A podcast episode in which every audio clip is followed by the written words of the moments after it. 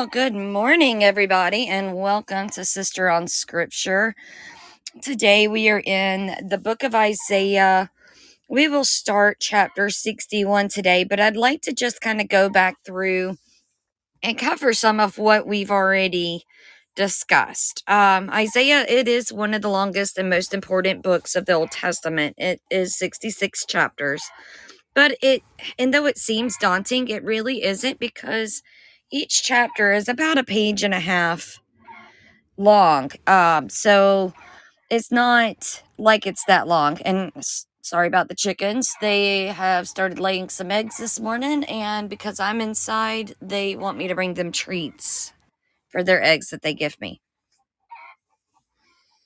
The prophet began his career during a time of relative peace and prosperity under Judah's kings, Uzziah and Jotham. But before long, conditions deteriorated, especially on the international scene. During Ahaz's reign, Assyria became a superpower and deported Judah's sister kingdom, Israel, in 722 BC. But Ahaz saw Syria and Israel as greater threats. Isaiah tried to reassure Ahaz, asking only that he have faith in God, but Ahaz refused.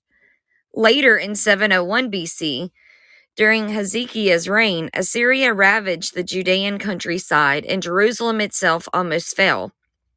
Again, Isaiah preached a message of hope for repentant Judah who would trust in the Lord. Exactly when Isaiah's career ended is not known, but a Jewish tradition, which may be reflected in Hebrews 11:37, says that he was martyred by King Manasseh, Hezekiah's son. To view Isaiah merely as a preacher about events during his lifetime is to have only half the picture, because he is perhaps best known for his prophecies about the intermediate and distant future. Isaiah 1-39 deals primarily with events during the prophet's lifetime, but the latter part of the book is all concerned with the future. Isaiah 40 began a major section that looked ahead towards Judah's return from Babylonian exile in the 6th century BC.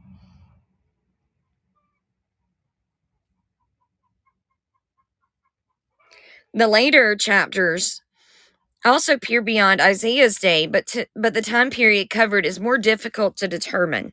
The New Testament finds in many of these passages, including some in the first part of the book, prophecies about the Messiah. The most striking of these relate to Jesus's miraculous birth in Isaiah 7:14, and his suffering and death in Isaiah 53. Christians, therefore, have found Isaiah to be one of the most valuable books of the Old Testament. And, it's ironic how that was from when Jesus gave his very first sermon. He was preaching from the book of Isaiah. So today we'll wrap it up. I just wanted to kind of cover, give you kind of a short summary of what had happened to this point. So we're going to start Isaiah 61. And I'm reading from the NASB 1977 edition. It's a Greek-Hebrew keyword study Bible. It's been a very good edition. And I've got it posted, I think, in Knickknacks Room. It's kind of way up in the page, so if anybody's looking for that, it's there. Or just send me a DM on Telegram and I can get it to you. The Spirit of the Lord God is upon me, because the Lord has anointed me to bring good news to the afflicted. He has sent me to bind up the brokenhearted, to proclaim liberty to captives and freedom to prisoners, to proclaim the favorable year of the Lord and the day of vengeance of our God, to comfort all who mourn, to grant those who mourn in Zion, giving them a garland instead of ashes, the oil of gladness instead of mourning, the mantle of praise instead of a spirit of fainting. So they will be called oaks of righteousness, the planting of the Lord, that he may be glorified. Then they will rebuild the ancient ruins. They will raise up the former devastations, and they will repair the ruined cities, the desolations of many generations, and strangers will stand and pasture your flocks, and foreigners will be your farmers and your vine dressers. But you will be called the priest of the Lord. You will be spoken of as ministers of our God. You will eat the wealth of nations, and in their riches you will boast. Instead of your shame, you will have a double portion. And instead of humiliation, they will shout for joy over their portion. Therefore, they will possess a double portion in their land. Everlasting joy will be theirs. For I, the Lord, love justice. I hate robbery and the burnt offering, and I will faithfully give them their recompense. And I will make an everlasting covenant with them. Then their offspring will be known among the nations, and their descendants in the midst of the peoples.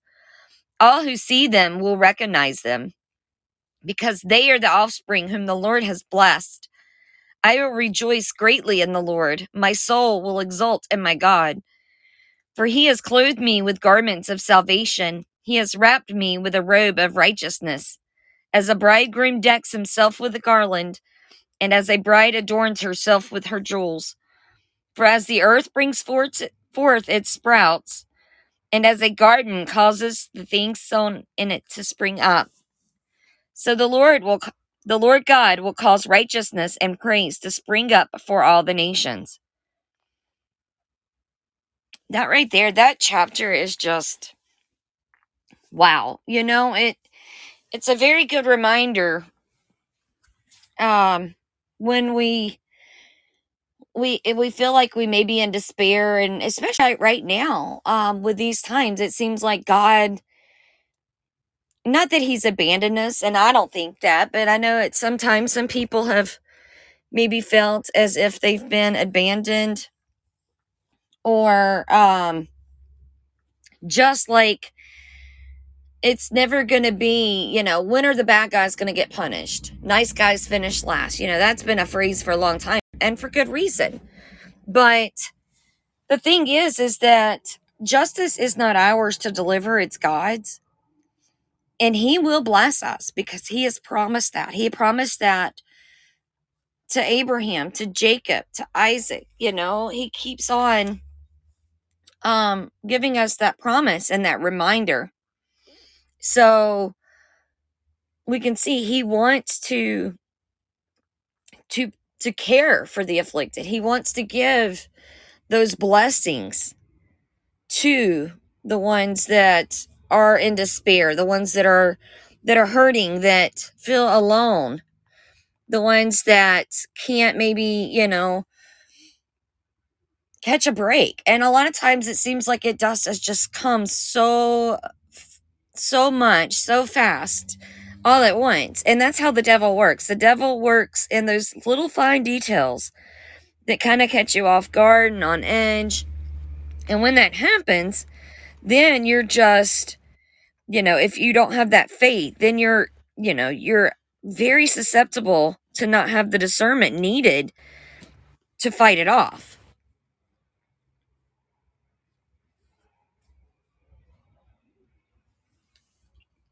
So this chapter, Isaiah 61, really, I mean, the whole book, you know, is really a good reminder of how to, you know, what God's going to do if you, you know, don't follow what he says, but what he's going to do if you do follow. You know, it's not that he's a mean God. He's a loving, generous, kind father who wants to bless his children, but he wants to keep us guidance like our children.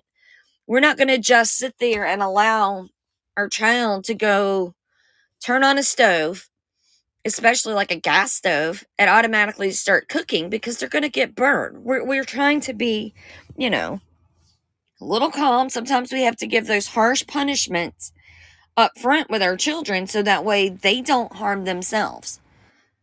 Because the big stuff and sin, you know, that pulls us apart from God. So he's, you know, reminding us when we do have those sins that we detach ourselves from him, which is why it's important to repent so we can take that line, that severed flesh, you know, just picture like every time we always sin, we get this big gash on our arm. And when we repent and ask Jesus for forgiveness, he stitches that up and it's healed just as new. And we're whole again, and we're whole back in him again. It's not that we're not going to sin, because anyone that says they're not a sinner is a liar. But it's that we sin less, and that when we do mess up, we ask for that forgiveness, so that way we don't allow any holes, any injuries, any slices and gashes in our flesh to allow that evil in. Because, you know, our skin is our first line of defense against infections, against germs and bacteria getting in. So our repentance is God's way of protecting that flesh and protecting us from the evil, which would be the bacteria. All right, getting off my soapbox. I'm going to move on to Isaiah 62. Zion's glory and new name. For Zion's sake, I will not keep silent, and for Jerusalem's sake, I will not keep quiet, until her righteousness goes forth like brightness, and her salvation like a torch that is burning. And the nations will see your righteousness, and all kings your glory. And you will be called by a new name, which the mouth of the Lord will designate. You will also be a crown of beauty in the hand of the Lord, and a royal diadem in the hand of your God. It will no longer be said to you, forsaken, nor to your land will it any longer be said, desolate. But you will be called, my delight is in her, and your land, married. For the Lord delights in you, and to him your land will be married. For as a young man marries a virgin, so your sons will marry you. And as the bridegroom rejoices over the bride, so your God will rejoice over you. On your walls, O Jerusalem, I have appointed watchmen. All day and all night they will never keep silent. You who remind the Lord, take no rest for yourselves, and give him no rest until he establishes and makes Jerusalem a praise in the earth. The Lord has sworn by his right hand and by his strong arm, I will never again give your grain as food for your enemies, nor will foreigners drink your new wine for which you have labored. But those who garner it will eat it and praise the Lord, and those who gather it will drink it in the courts of my sanctuary. Go through the gates, clear the way for the people, build up the highway, remove the stones, lift up a standard over the peoples. Behold, the Lord has proclaimed to the end of the earth. Say to the daughter of Zion, lo, your salvation comes. Behold, his reward is with him, and his recompense before him. And they will call them the holy people, the redeemed of the Lord. And you will be called, sought out, a city not forsaken.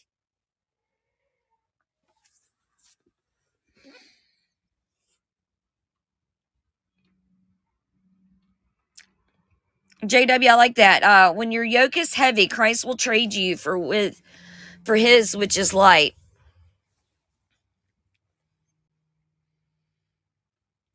Isaiah 63, God's vengeance on the nations. Who is this who comes from Edom, with garments of glowing colors from Bozrah? Here we go with those words. Y'all get to laugh at me. You'll really love this one then, because me, as a Southern gal, with some of these names, it's hard.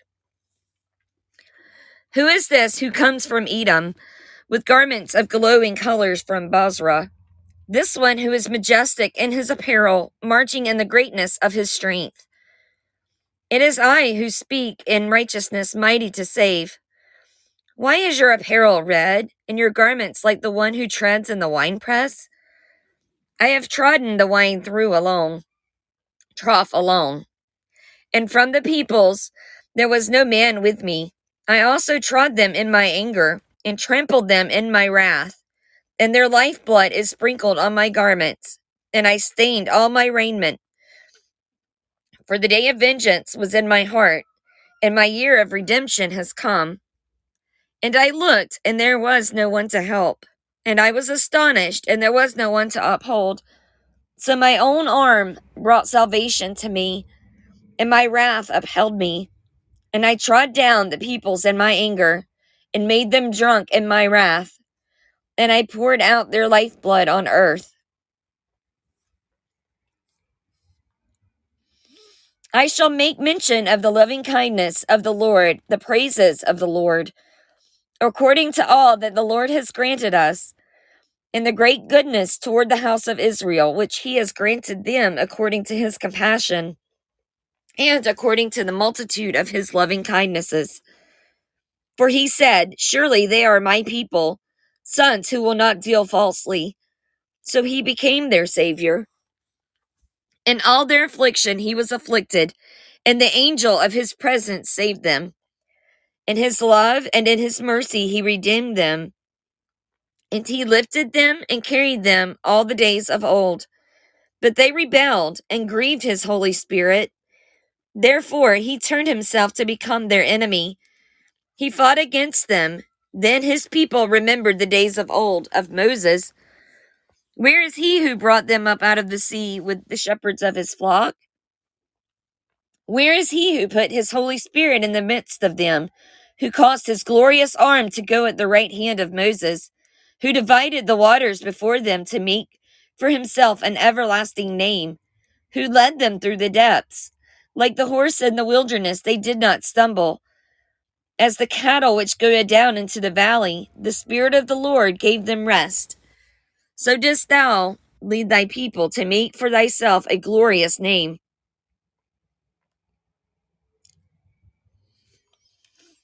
Look down from heaven and see thy holy and glorious habitation. Where are thy zeal and thy mighty deeds? The stirrings of thy heart and thy compassion are restrained toward me. For thou art our Father, though Abraham does not know us, and Israel does not recognize us. Though, O Lord, our Father, our Redeemer from of old is thy name. Why, O Lord, dost thou cause us to stray from thy ways, and harden our heart from fearing thee? Return for the sake of thy servants, the tribes of thy heritage. Thy holy people possess thy sanctuary for a little while. Our adversaries have trodden it down. We have become like those over whom thou hast never ruled, like those who were not called by thy name.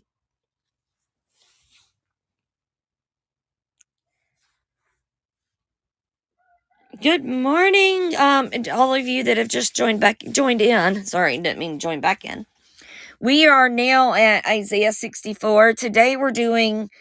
we're reading 61 through 66 to wrap up Isaiah. And if I've got time, I've got two pieces that I'd like to read from the Founders Bible. Isaiah 64, Prayer for Mercy and Help. Oh, that thou wouldst rend the heavens and come down, that the mountains might quake at thy presence. As fire kindles the brushwood, as fire causes water to boil, to make thy name known to thine adversaries, that the nations may tremble at thy presence. When thou didst awesome things which we did not expect, thou didst come down the mountains at thy presence. For from of old they have not heard nor perceived by ear, neither has the eye seen a God besides thee, who acts in behalf of the one who waits for him. Thou dost meet him who rejoices in doing righteousness, who remembers thee in thy ways. Behold, thou wast angry, for we sinned. We continued in them a long time. And shall we be saved? For all of us have become like one who is unclean, and all of our righteous deeds are like a filthy garment. And all of us wither like a leaf. And our inequities, like the wind, take us away. I was trying to read and think at the same time there, and that was bad. This right here, so 64. Kind of like halfway 64, 5, halfway, and 6. You know, it's kind of like us. And though, you know, they're talking about during like the Exodus. And how God was angry because they sinned. But see, We're sinning now, you know, and we still continue to sin. And they're asking, shall we be saved? Because we've all became unclean. And it doesn't matter. Our righteous deeds aren't going to make us clean. It's not the things that we can do or, you know, it's not, you can't be a good Christian. I can't stand that phrase, a good Christian. Because, and it's not as an insult, but if you think about it, there's nothing that we could ever do to amount to the beautiful grace that Christ gave us, you know? I mean, there's nothing. The only thing that we can do, and it's not really us, but it's knowing who Jesus Christ is, knowing and accepting he's the Messiah. He came down as man in the flesh, bore all of our sins, a man who was blameless, who was sinless, he came the first time to spread the gospel and the good news. But he's, you know, and he's going to come back again. And when he does, you know, it's not going to be the good news. It's going to be the wrath of vengeance, which is why we are to spread the good news now. That's why he started all that, and why I think that he died in such an impactful way for so many to stick with, you know. That was over 2,000 years ago. And that's something that's never going to, I pray, it never does go away. You know, that I pray that no one ever forgets what Jesus did, the sacrifice that he gave us, the grace and mercy that he allowed us, so that way we can accept him as our Savior and we can confess our sins and believe that, you know, he's going to forgive us. Believe that he was resurrected. He came back he conquered death. The last thing, you know, and even Jesus wept when someone died. The last thing that anyone ever comes is death. And that's why God allowed us to live for so long, was that we, you know, we started sinning, and God didn't want us to have death because death is sorrowful. He didn't want that on us. So he was allowing us to live for, you know, 900 years and 600 years. And it did gradually go down, but it was because of our own sins, and God was trying to save us. It's like, okay, well, we let them get this long and they mess up. So we're going to have to decrease that.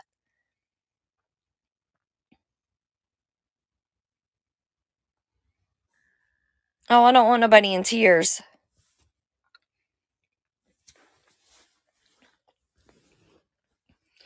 I mean, you know, it's amazing. That's why I love the song "Amazing Grace," because what Jesus did, it's beautiful. And when you truly have that feeling of,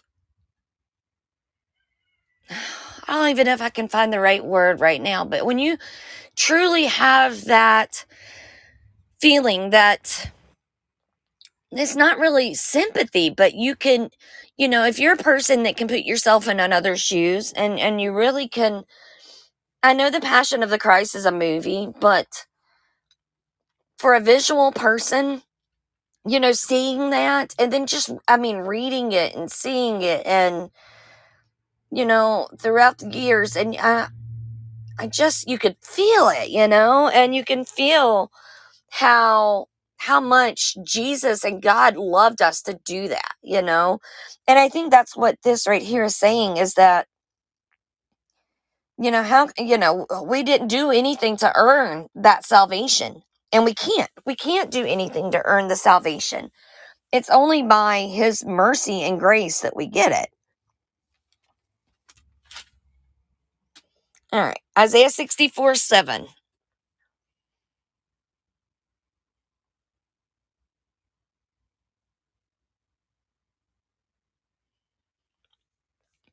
And there is no one who calls on thy name, who arouses himself to take hold of thee. For thou hast hidden thy face from us, and hast delivered us into the power of our iniquities.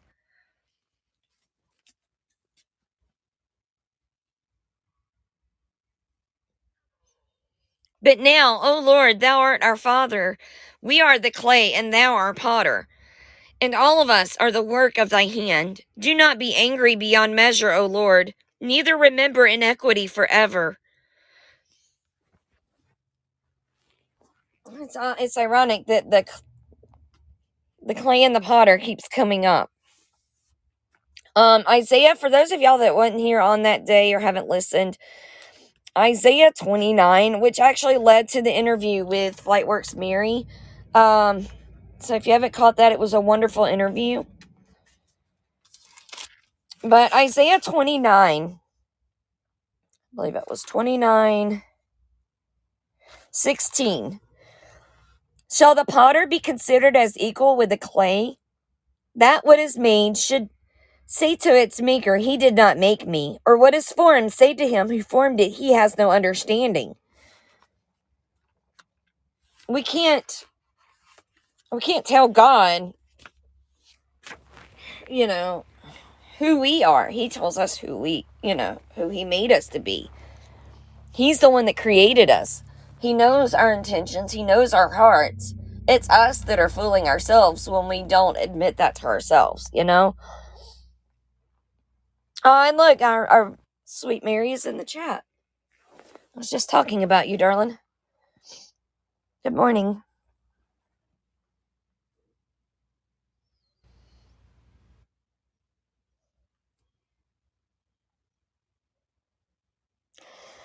Psalm 64:10. Thy holy cities have become a wilderness. Zion has become a wilderness, Jerusalem a desolation, our holy and beautiful house, where our fathers praised thee, has been burned by fire, and all our precious things have become a ruin. Wilt thou restrain thyself at these things, O Lord? Wilt thou keep silent and afflict us beyond measure? Isaiah 65, a rebellious people. I permitted myself to be sought by those who did not ask for me. I permitted myself to be found by those who did not seek me. I said, here I am, to a nation which did not call on my name. So God's wanting. He's like, hey, I'm here. Here I am. And even in, I think it was Exodus, when Moses was going to talk to Pharaoh, and they asked, what shall I call you? And God replied, I am who I am. And here he is. Here am I. I have spread out my hands all day long to a rebellious people, who walk in the way which is not good, following their own thoughts. A people who continually provoke me to my face, offering sacrifices in gardens and burning incense on bricks, who sit among graves and spend the night in secret places, who eat swine's flesh, and the broth of unclean meat is in their pots, who say, keep to yourself, do not come near me, for I am holier than you. There are smoke in my nostrils, a fire that burns all the day. And see, those are the people that think, you can just do whatever and those good deeds are going to get you into heaven. And pfft, that's a bunch of malarkey. Behold, it is written before me, I will not keep silent, but I will repay. I will even repay into their bosom both their own inequities and the inequities of their fathers together, says the Lord. Yeah, sorry about that. I've got a cough drop in my mouth because my allergies with all this rain and pollen. Because they have burned incense on the mountains and scorned me on the hills. Therefore, I will measure their former work into their bosom, thus says the Lord. As the new wine is found in the cluster, and one says, do not destroy it, for there is benefit in it. So I will act on my behalf, on behalf of my servants, in order not to destroy all of them. And I will bring forth offspring from Jacob, and an heir of my mountains from Judah. Even my chosen ones shall inherit it, and my servants shall dwell there. And Sharon will be a pasture land for flocks, and the valley of Acre a resting place for herds. So I was making sure I didn't lose place there, because it just went to Sharon. For my people who seek me, but you who forsake the Lord, who forget my holy mountain, who set a table for fortune, and who fill cups with mixed wine for destiny, I will destine you for the sword, and all of you shall bow down to the slaughter, because I called, but you did not answer. I spoke, but you did not hear. And you did evil in my sight, and chose that in which I did not delight. So God's telling them, they're seeking fortune and destiny. And they're not fearing God, because the beginning of wisdom is the fear of the Lord. I spoke, but you did not hear.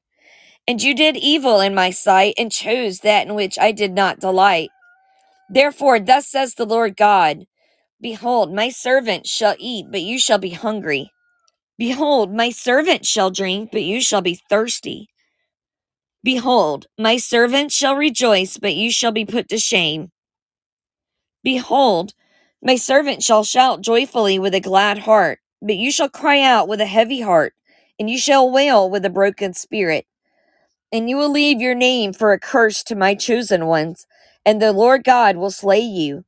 But my servants will be called by another name, because he who is blessing the earth shall be blessed by the God of truth. And he who swears in the earth shall swear by the God of truth, because the former troubles are forgotten, and because they are hidden from my sight. New heavens and a new earth. 65:17. For behold, I create new heavens and a new earth, and the former things shall not be remembered or come to mind. This passage, Peter drew on this graphic language as he described what is in store for God's people after the total destruction of the universe following Jesus' second coming. That's 2 Peter 3:13. And I'm going to read that one.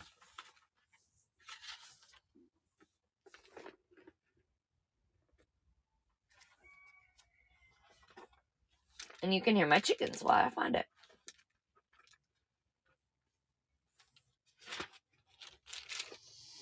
All right, 2 Peter 3:13.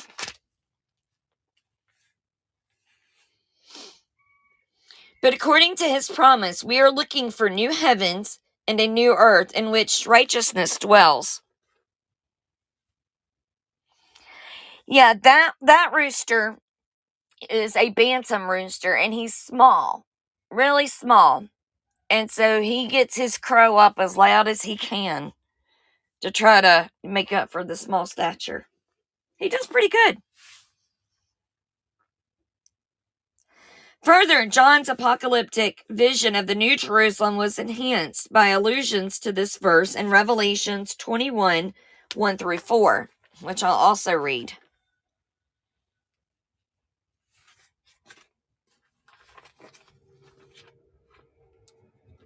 And tonight we'll discuss a little bit on Revelations. Now, I haven't named him yet at all. That one doesn't have a name. Some of them have. Some of them don't. Yeah, tonight me and Jeff will be talking about the blood moons and the prophecy signs that they were talking about in 2016. And end times. That's tonight at 7 p.m. Eastern time. I got to double check and make sure he's still okay to be able to come on with us. We've got crazy weather all across the southeast. So if y'all keep us up in your prayers. Texas, I think, is going to get the worst. Alabama had some tornado warnings. I saw even where Illinois had tornado warnings. Punky was talking about She had some tornado warnings in her county. I was surprised. All right, Revelation 21, 1 through 4. And I saw a new heaven and a new earth, and for the first heaven and first earth passed away, and there is no longer any sea. And I saw the holy city, New Jerusalem, coming down out of the heaven from God, made ready as a bride adorned for her husband. And I heard a loud voice from the throne saying, Behold, the tabernacle of God is among men, and he shall dwell among them, and they shall be his people, and God himself shall be among them. And he shall wipe away every tear from their eyes, and there shall no longer be any death. There shall no longer be any mourning or crying or pain. The first things have passed away.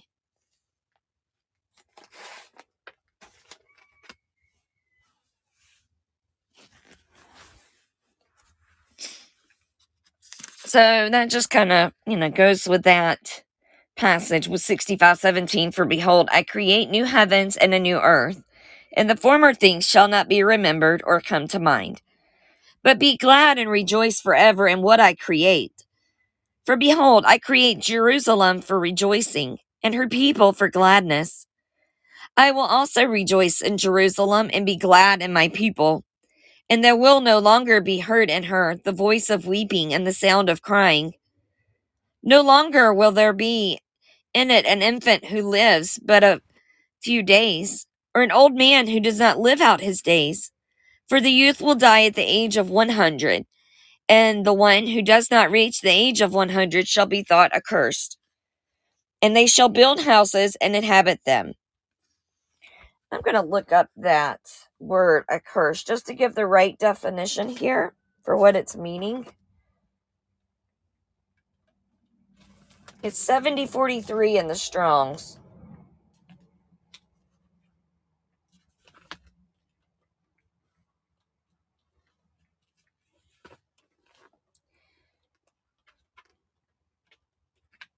I'll start to rain here, too. I'm in South Carolina, and it's been...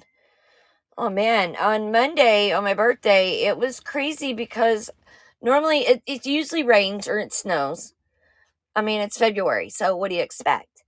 And we had tornado warnings, and that's why I had to cancel knickknacks that night. Duncan and Jeff are both supposed to come on with me.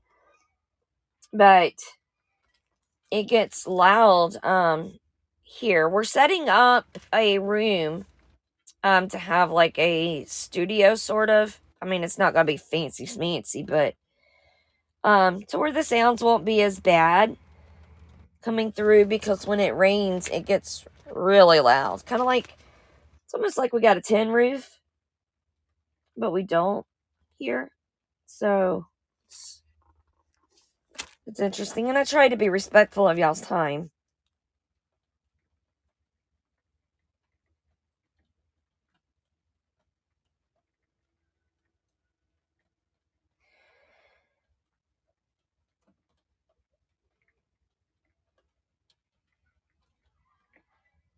Okay, I was just reading over what this says.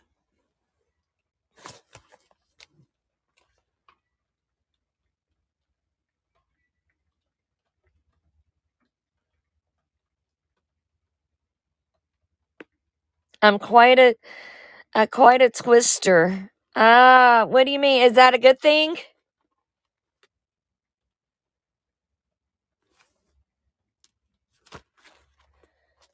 Sorry, just leave y'all in silence. All right, we're just going to skip that word. Jeremiah 65:21. And they shall build houses and inhabit them. They shall also plant vineyards and eat their fruit. They shall not build and another inhabit. They shall not plant and another eat. For as the lifetime of a tree, so shall be the days of my people. And my chosen ones shall wear out the work of their hands. They shall not labor in vain or bear children for calamity.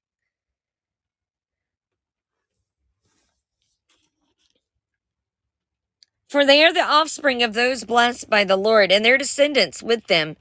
It will also come to pass that before they call, I will answer, and while they are still speaking, I will hear. The wolf and the lamb shall graze together, and the lion shall eat straw like the ox. And dust shall be the serpent's food.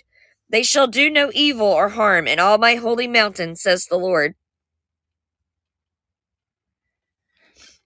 Isaiah 66. Heaven is God's throne. Thus says the Lord, heaven is my throne, and the earth is my footstool.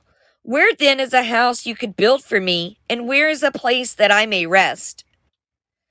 For my hand made all these things, thus all these things came into being, declares the Lord. But to this one I will look, to him who is humble and contrite of spirit, and who trembles at my word. Just like I said, and I think it's Proverbs, the beginning of wisdom is the fear of the Lord. The fear of the Lord is the beginning of wisdom. One of the mistakes that Israel made at times was to place too great an importance on the temple. It's kind of like putting God in a box. This was particularly the case during Jeremiah's day, when the people's belief in the indestructibility of the temple nearly led them to murder Jeremiah for his oracle against the temple in Jeremiah 7, 2 through 15 and 26, 4 through 9. Jesus later issued his own oracle against the improper use of the temple, drawing on Jeremiah's denunciation in Jeremiah 7:11, and it contributed to the death plot against him in Mark 11:18. These verses in Isaiah help put the temple in proper perspective, something which Solomon had already done in his prayer at the temple's dedication in 1 Kings 8:27 and 2 Chronicles 6:18. Stephen, the first Christian martyr, was accused of speaking against the temple in Acts 6:13, so he clarified his position by quoting from Isaiah 66:1-2. In Acts 7:49 and 50. But the Sanhedrin was not receptive to his words. And the Sanhedrin's like the big priesthood, kind of like the judges, I guess.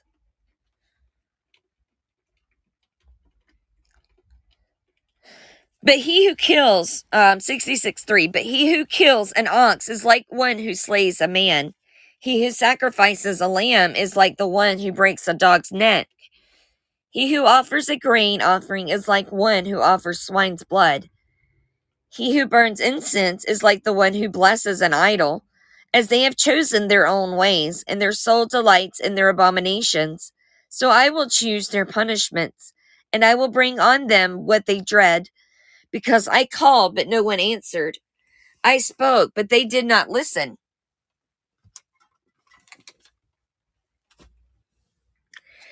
And they did evil in my sight, and chose that in which I did not delight. Hear the word of the Lord, you who tremble at his word. Your brothers who hate you, who exclude you for my name's sake, have said, let the Lord be glorified, that we may see your joy.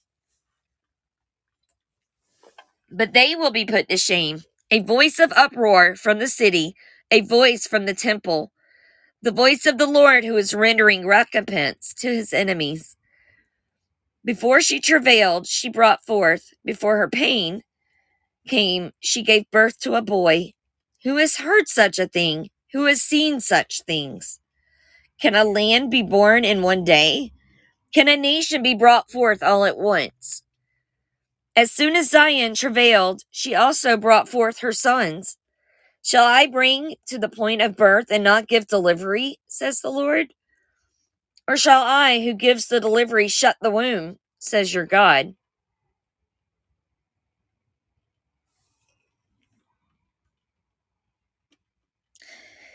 So that's kind of like how I was talking about last week. When we get to feeling overwhelmed and like,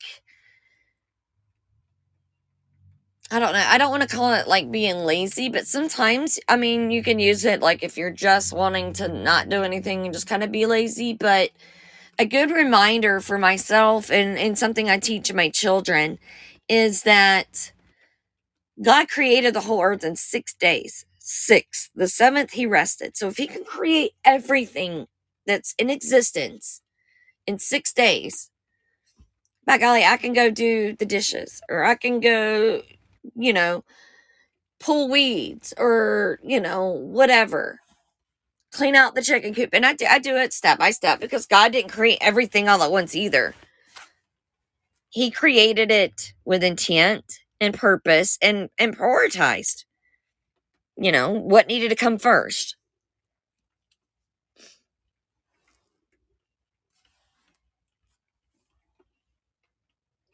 I don't know. Cole was saying that his days are probably longer than 24 hours, probably like 1,000 years for us. And though we don't know, but he says a day is, sun up, sundown, that's a day. So, the sun goes up and down, and what we have as a 24-hour period, heck, that could have been 12 hours, 6 hours with it up and 6 hours with it down. I don't know. But I know that, God intentionally, and it's just like in healthcare too, or, when we've got tasks to do, we triage things. We go in an order of importance and what needs to get done first. So just take it step by step, because things can get so overwhelming.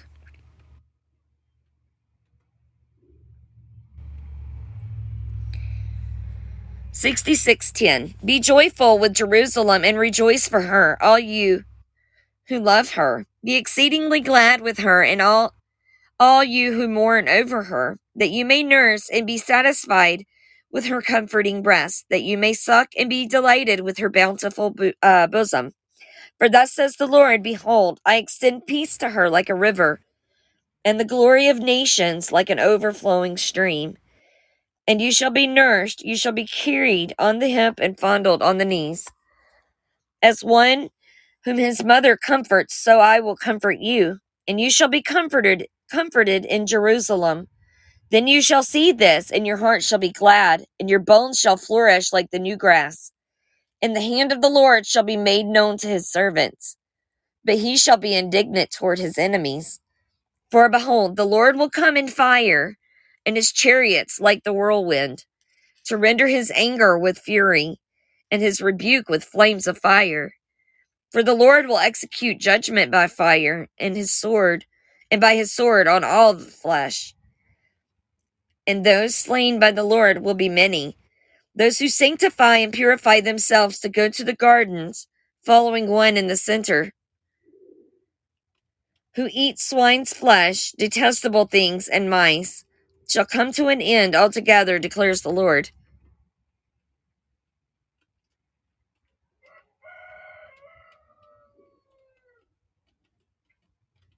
Oh yeah, Mary's saying he says a day to him is like 1,000 years, so likely he means God's perception is different than ours. Yeah. That's possible.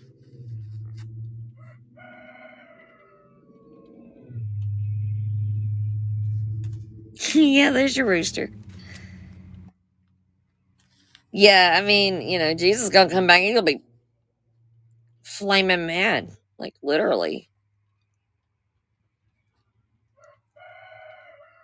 Those who sanctify and purify themselves to go to the gardens, following one in the center who eats swine's flesh, detestable things, and mice, shall come to an end altogether, declares the Lord. For I know their works and their thoughts. The time is coming to gather all nations and tongues, and they shall come and see my glory. And I will set a sign among them, and will send survivors from them to the nations. Tarshish, Put, Lud, Meshet, Rosh, Tubal, and Javan, to the distant coastlands that have neither heard my fame nor seen my glory, and they will declare my glory among all the nations.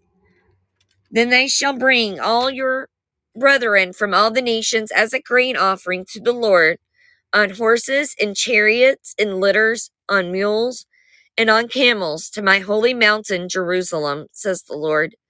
Just as the sons of Israel bring their grain offering in a clean vessel to the house of the Lord.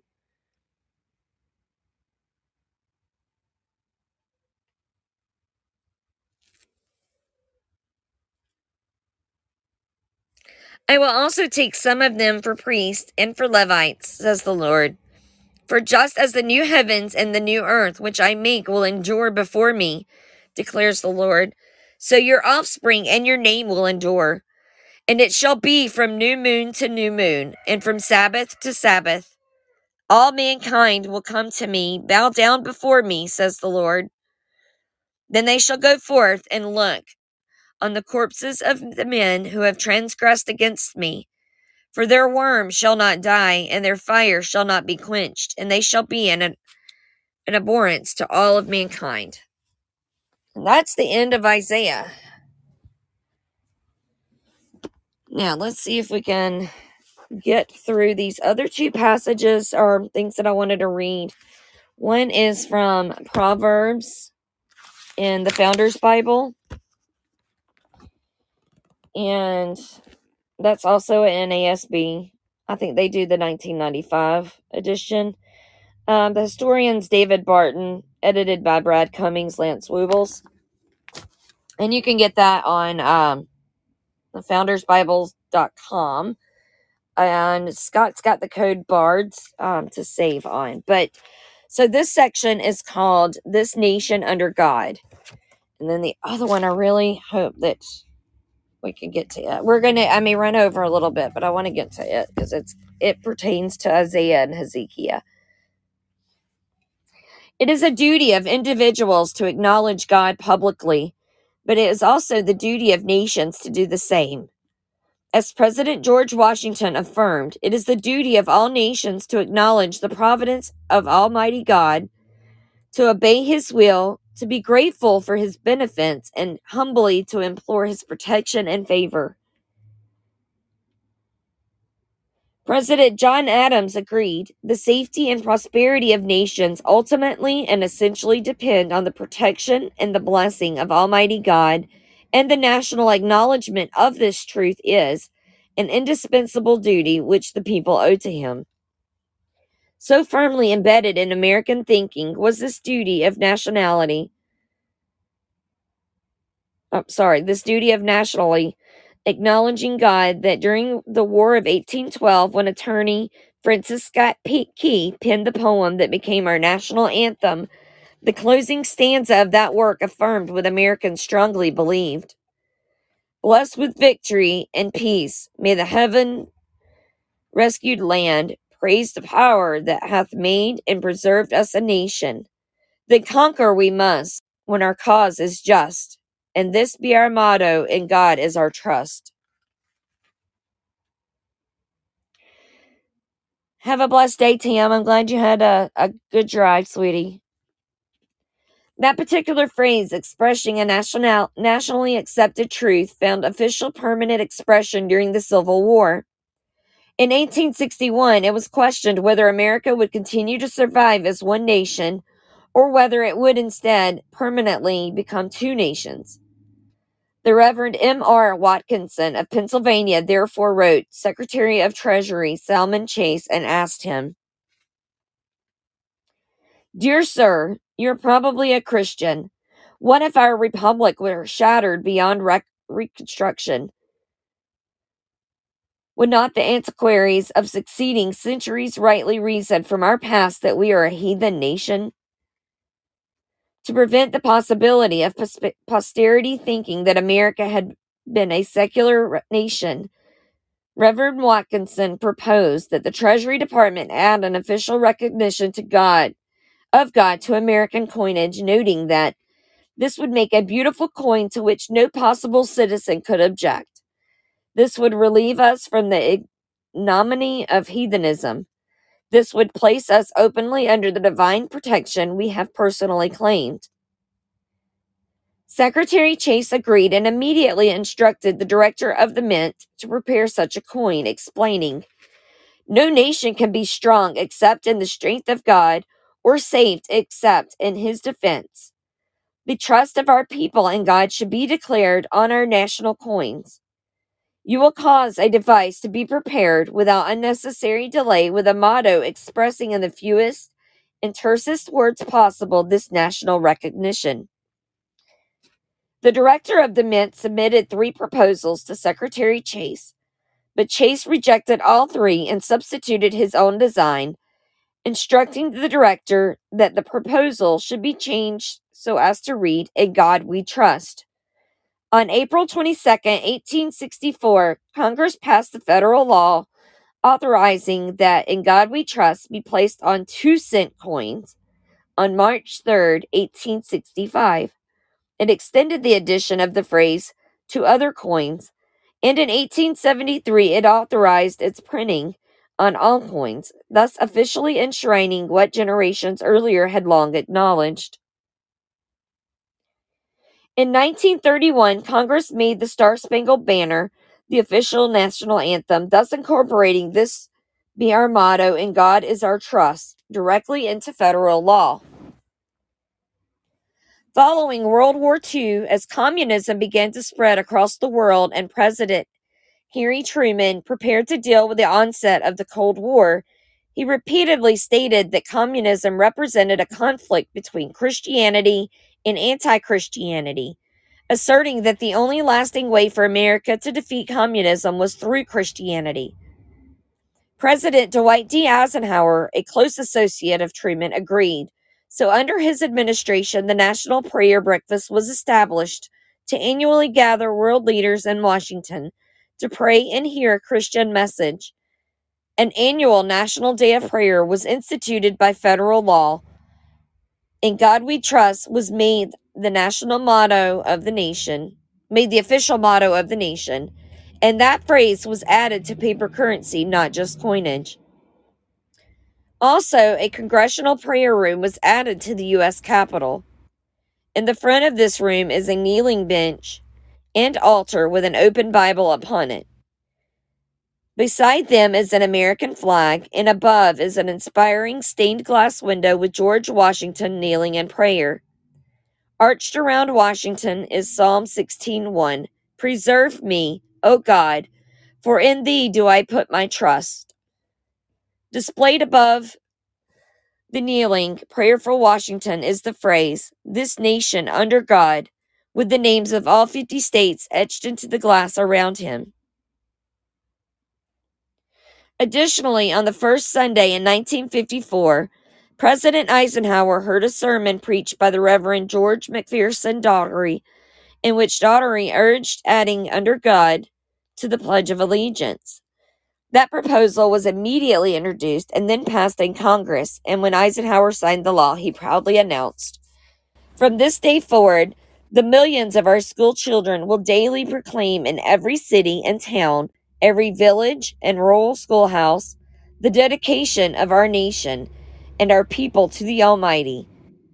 In this way, we are reaffirming the transcendence of religious faith in America's heritage and future. In this way, we shall constantly strengthen those spiritual weapons which forever will be our country's most powerful resource in peace or in war."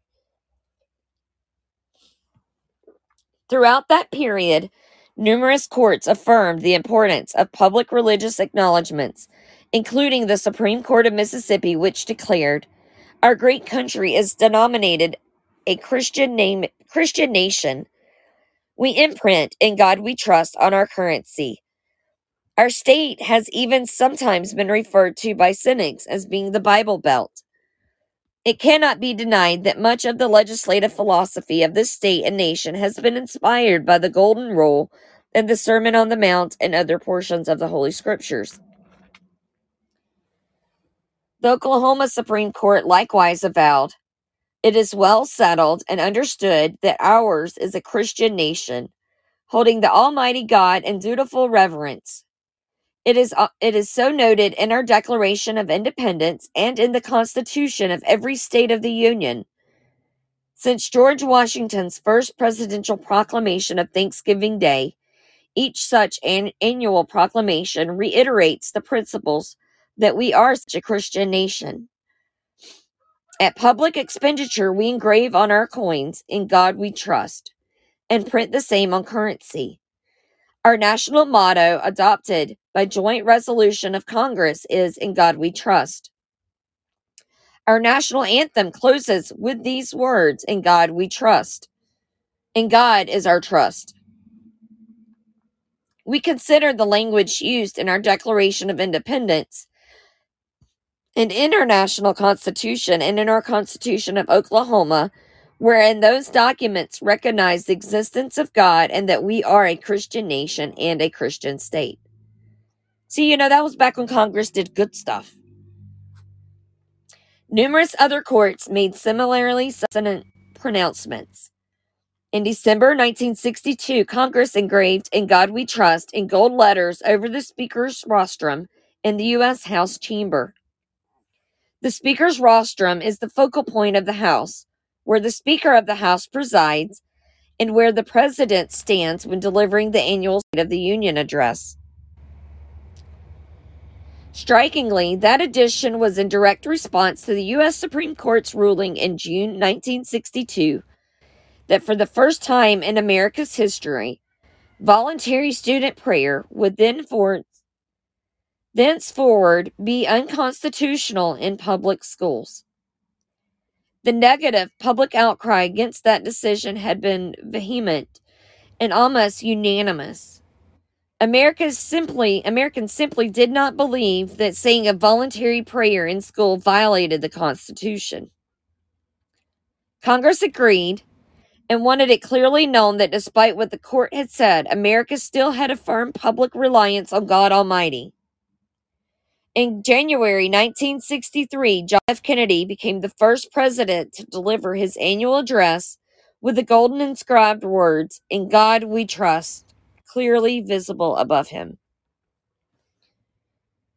America has a centuries-old rich history of publicly recognizing God, but that tradition has come under attack in recent decades, with courts regularly ruling against such acknowledgments. Some citizens have become tired of the controversy and acquiesced, offering such banalities as, "Does it really matter if we mention God in the national motto or the pledge, or even if we have prayer at public meetings? These are such little things in the overall scope of life, and if it's so important, we can always pray or mention God at home before we go to a public meeting." End quote.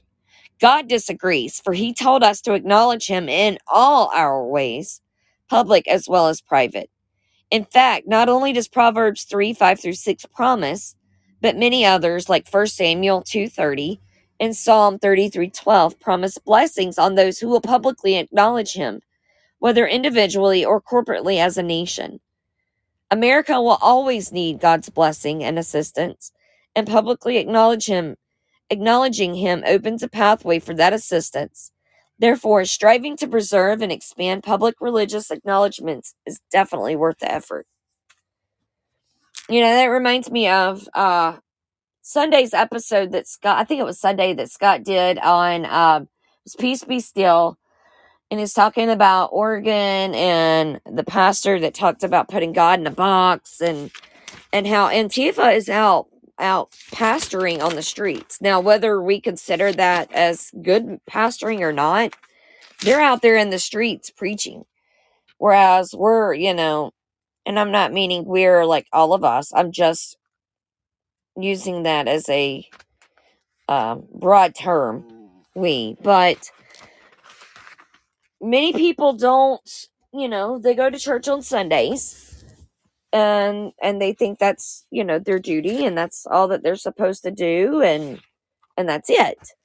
And that's putting God in this box that we should not do, that is inconceivable to do, because God can do all things, many things, anything, and so us doing that is just, it's harming ourselves more than it's harming anyone else, because they're getting more and more influence into our children, into our teens, and meanwhile, we're sitting here in the pews trying to figure out what to do.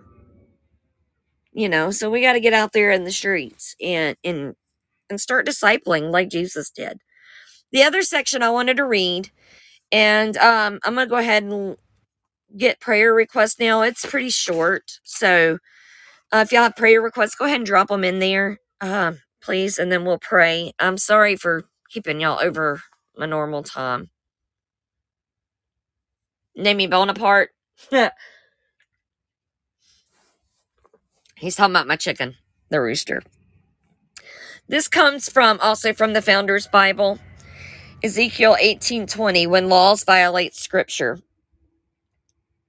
I was looking for something this morning. I prayed and was asking God to lead me, and this was the first thing that popped in.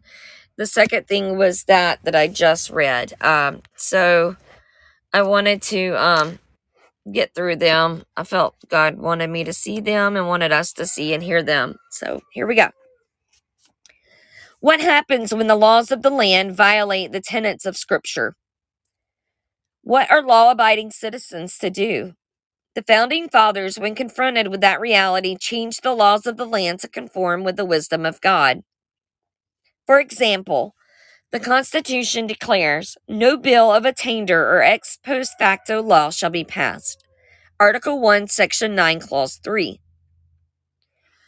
The Congress shall have power to declare the punishment of treason, but no attainder of treason shall work corruption of blood or forfeiture except during the life of the person attainted. Article 3, Section 3, Clause 2. What is meant by a bill of attainder and corruption of blood in these clauses? Justice Joseph Story, appointed to the Supreme Court by President James Madison, explained, the corruption of blood, all inheritable qualities, are destroyed so that an attainted person can neither inherit lands nor other hereditaments from his ancestors, nor retain those he is already in possession of, nor transmit them to any heir, so that if a father commits treason and is attainted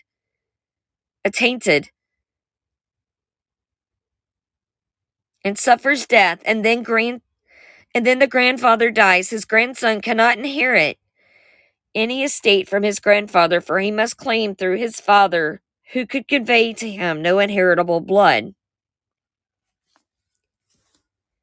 When America was under British policy, its laws incorporated the penalties of attainder and corruption of blood that acted upon the entire family lineage.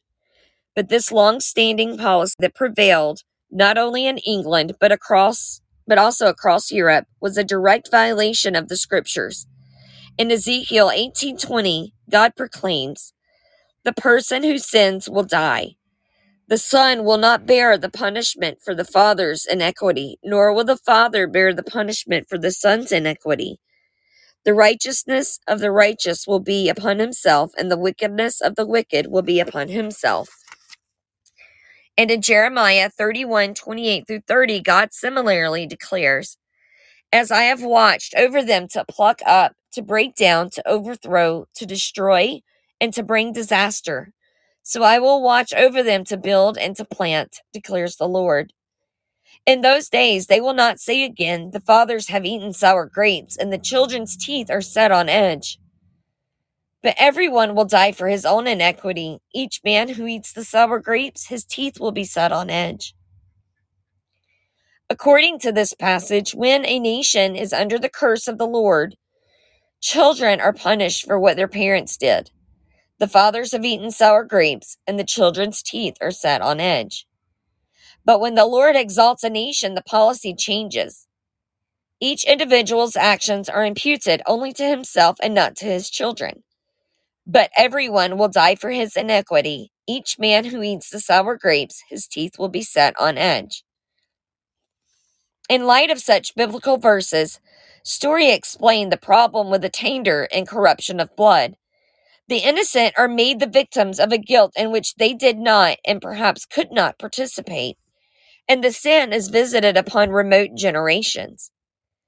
It surely is enough for society to take the life of the offender as just punishment of his crime without taking from his offspring and relatives that property which may be the only means of saving them from poverty and ruin. Americans understood this biblical principle, and so when they separated from Great Britain, they changed their laws accordingly so that no one would be punished for a crime he himself did not commit. For example, Virginia's 1776 law declared, provided always, and it is enacted, that no such attainder shall work any corruption of blood. Other states passed similar laws, and then when the U.S. Constitution was subsequently written in 1787, it, too, banned attainder and corruption of blood. These two clauses are but another example of many biblical principles directly incorporated into the Constitution.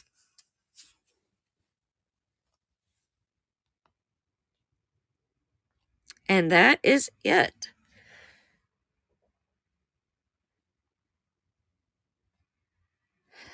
Does anybody have any prayer requests? Or y'all need a second since I just finished that?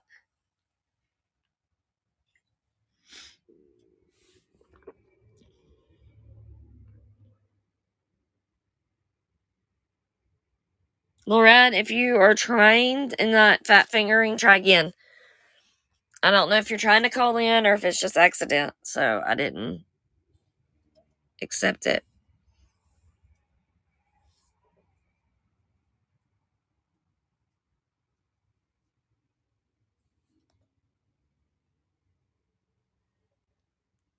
Hello, can you hear me? Hi, good afternoon, sweetie. How are you? I'm doing great. I just wanted to share that I just got off the phone with my folks, and my brother's back issues, the doctor they saw said, if he's not having pain, don't do anything. He said, God will heal him. Hallelujah. Hallelujah for that praise report, sister. Woohoo. And we found out that the cough medicine they had prescribed for what they thought was a lung issue, turned out to be sinuses, had codeine in it, which can trigger seizures. And so anyway, that was what was causing his seizures. Exactly. And my stepdad is an amputee, and my mom has bad back and knees, so they're trying to catch him, my 6-foot tall brother, when he falls, so that's never a good thing. So anyway, this is just wanted to tell y'all real quick. Thank you. Keep praying because this worked. They were so grateful, and they wanted me to let y'all know how much they appreciated all the prayers from Bard's Nation. So thank you very much. Oh, you're so welcome. Thank you for giving us that wonderful praise report, sister. Man, that is just awesome and amazing, and I love it. Yeah, they said they literally could feel the prayers everywhere they went last night and today. So now they're going home, and my mom's going to sleep, and one of my brother's caregivers is coming to spend the night tonight so that she can get a good night's sleep. So they're 85 and 83, and they just amaze me that they keep taking care of them. So I was halfway packed to go up there and help them out. So, you know, this is a blessing. So thank you all. That is so awesome. The power of prayer. I love prayer. It's simple. It's easy. We can do it at any time, you know, and God hears us. And obviously, you know, when it's his will, he answers it the way that we want. Now, sometimes it's not, but when it is, buddy, it's wonderful, isn't it? Yeah, it's my portable, what was the word we coined the other day? It's my portable defense weapon. Take prayer with you everywhere. It works everywhere. Yes. Well, awesome. I'll hang up now. Just wanted to tell you because you're still going. Love you, Nikki. Love you, sister. I'm so glad to hear that. Thank you. Well, that was awesome to hear, guys, because we have been praying for him, and many have been praying for him, so that's beautiful. Does anyone else have any prayer requests before we go into closing prayer? I know I've kept this a little bit over my normal hour, but I needed to. I felt God wanted us to, so. And I've got some new stuff coming, equipment. So we will be able to have a professional show. I'm excited for that. That was a wonderful blessing provided to me. Oh, and on that, when we were talking about with the families, like with God punishing the other families, y'all can look in Galatians for that too, where the sins of our ancestors don't follow us. So that was also pretty important. I found important anyway. So you can, I think it's Galatians 3, but Galatians is a pretty quick book. So I suggest reading the whole thing.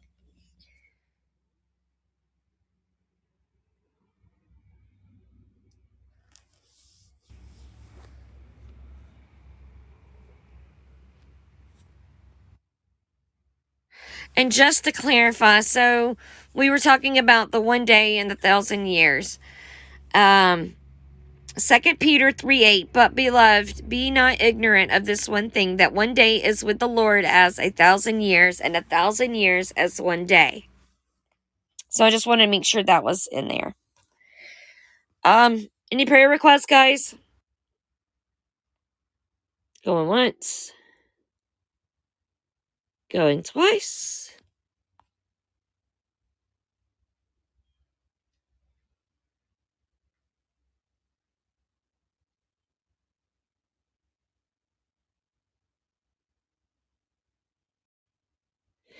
I'm going to give you a little bit of music and let y'all get some prayer requests in, because I like to pray.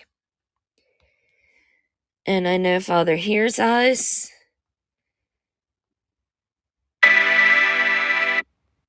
So I'm going to just give us some little peaceful music real quick. I'm going to get something to drink. And y'all can put your prayer request in.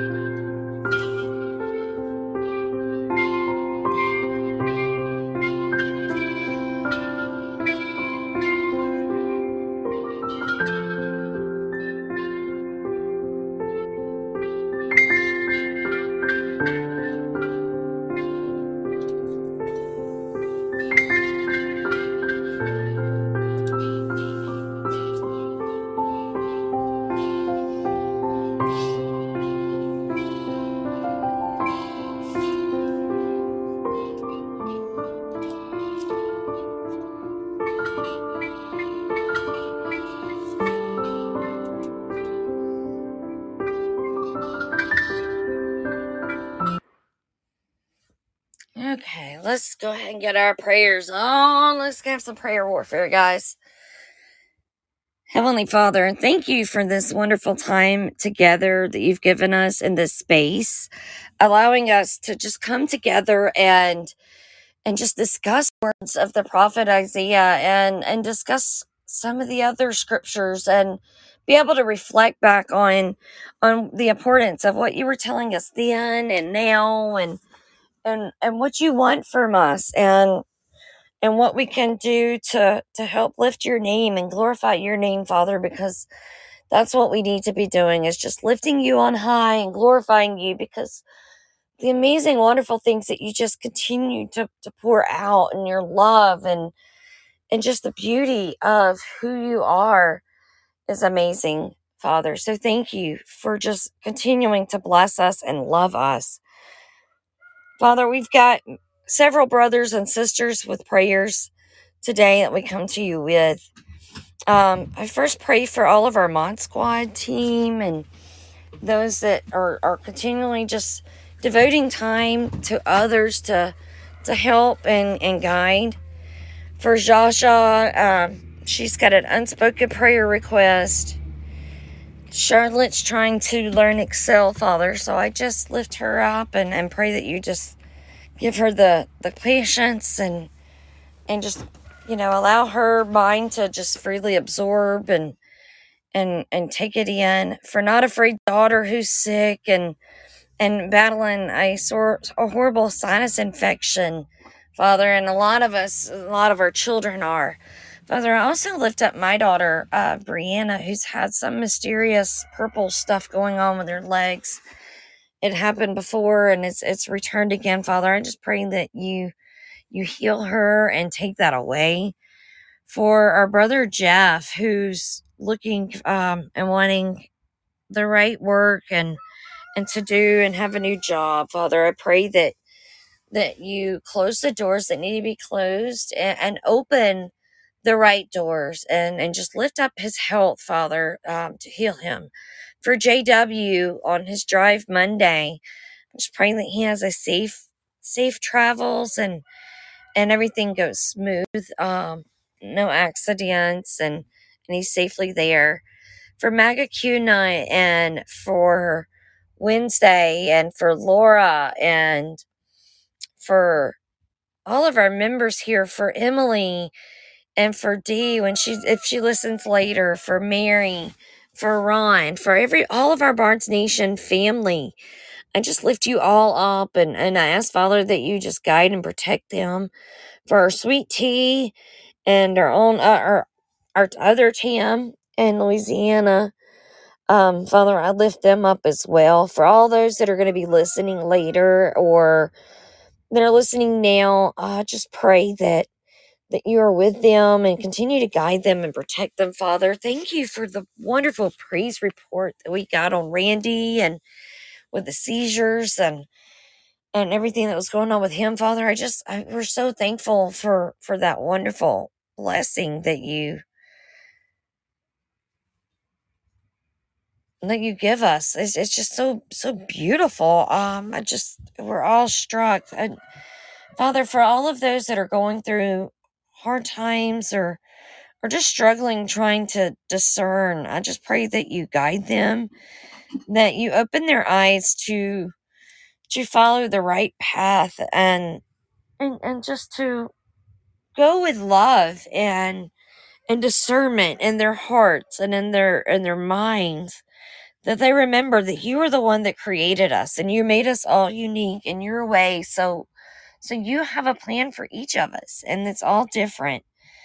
None of our plans are the same, Father. So I just pray that you kind of guide those that are still trying to figure out their paths and figure out what they're doing.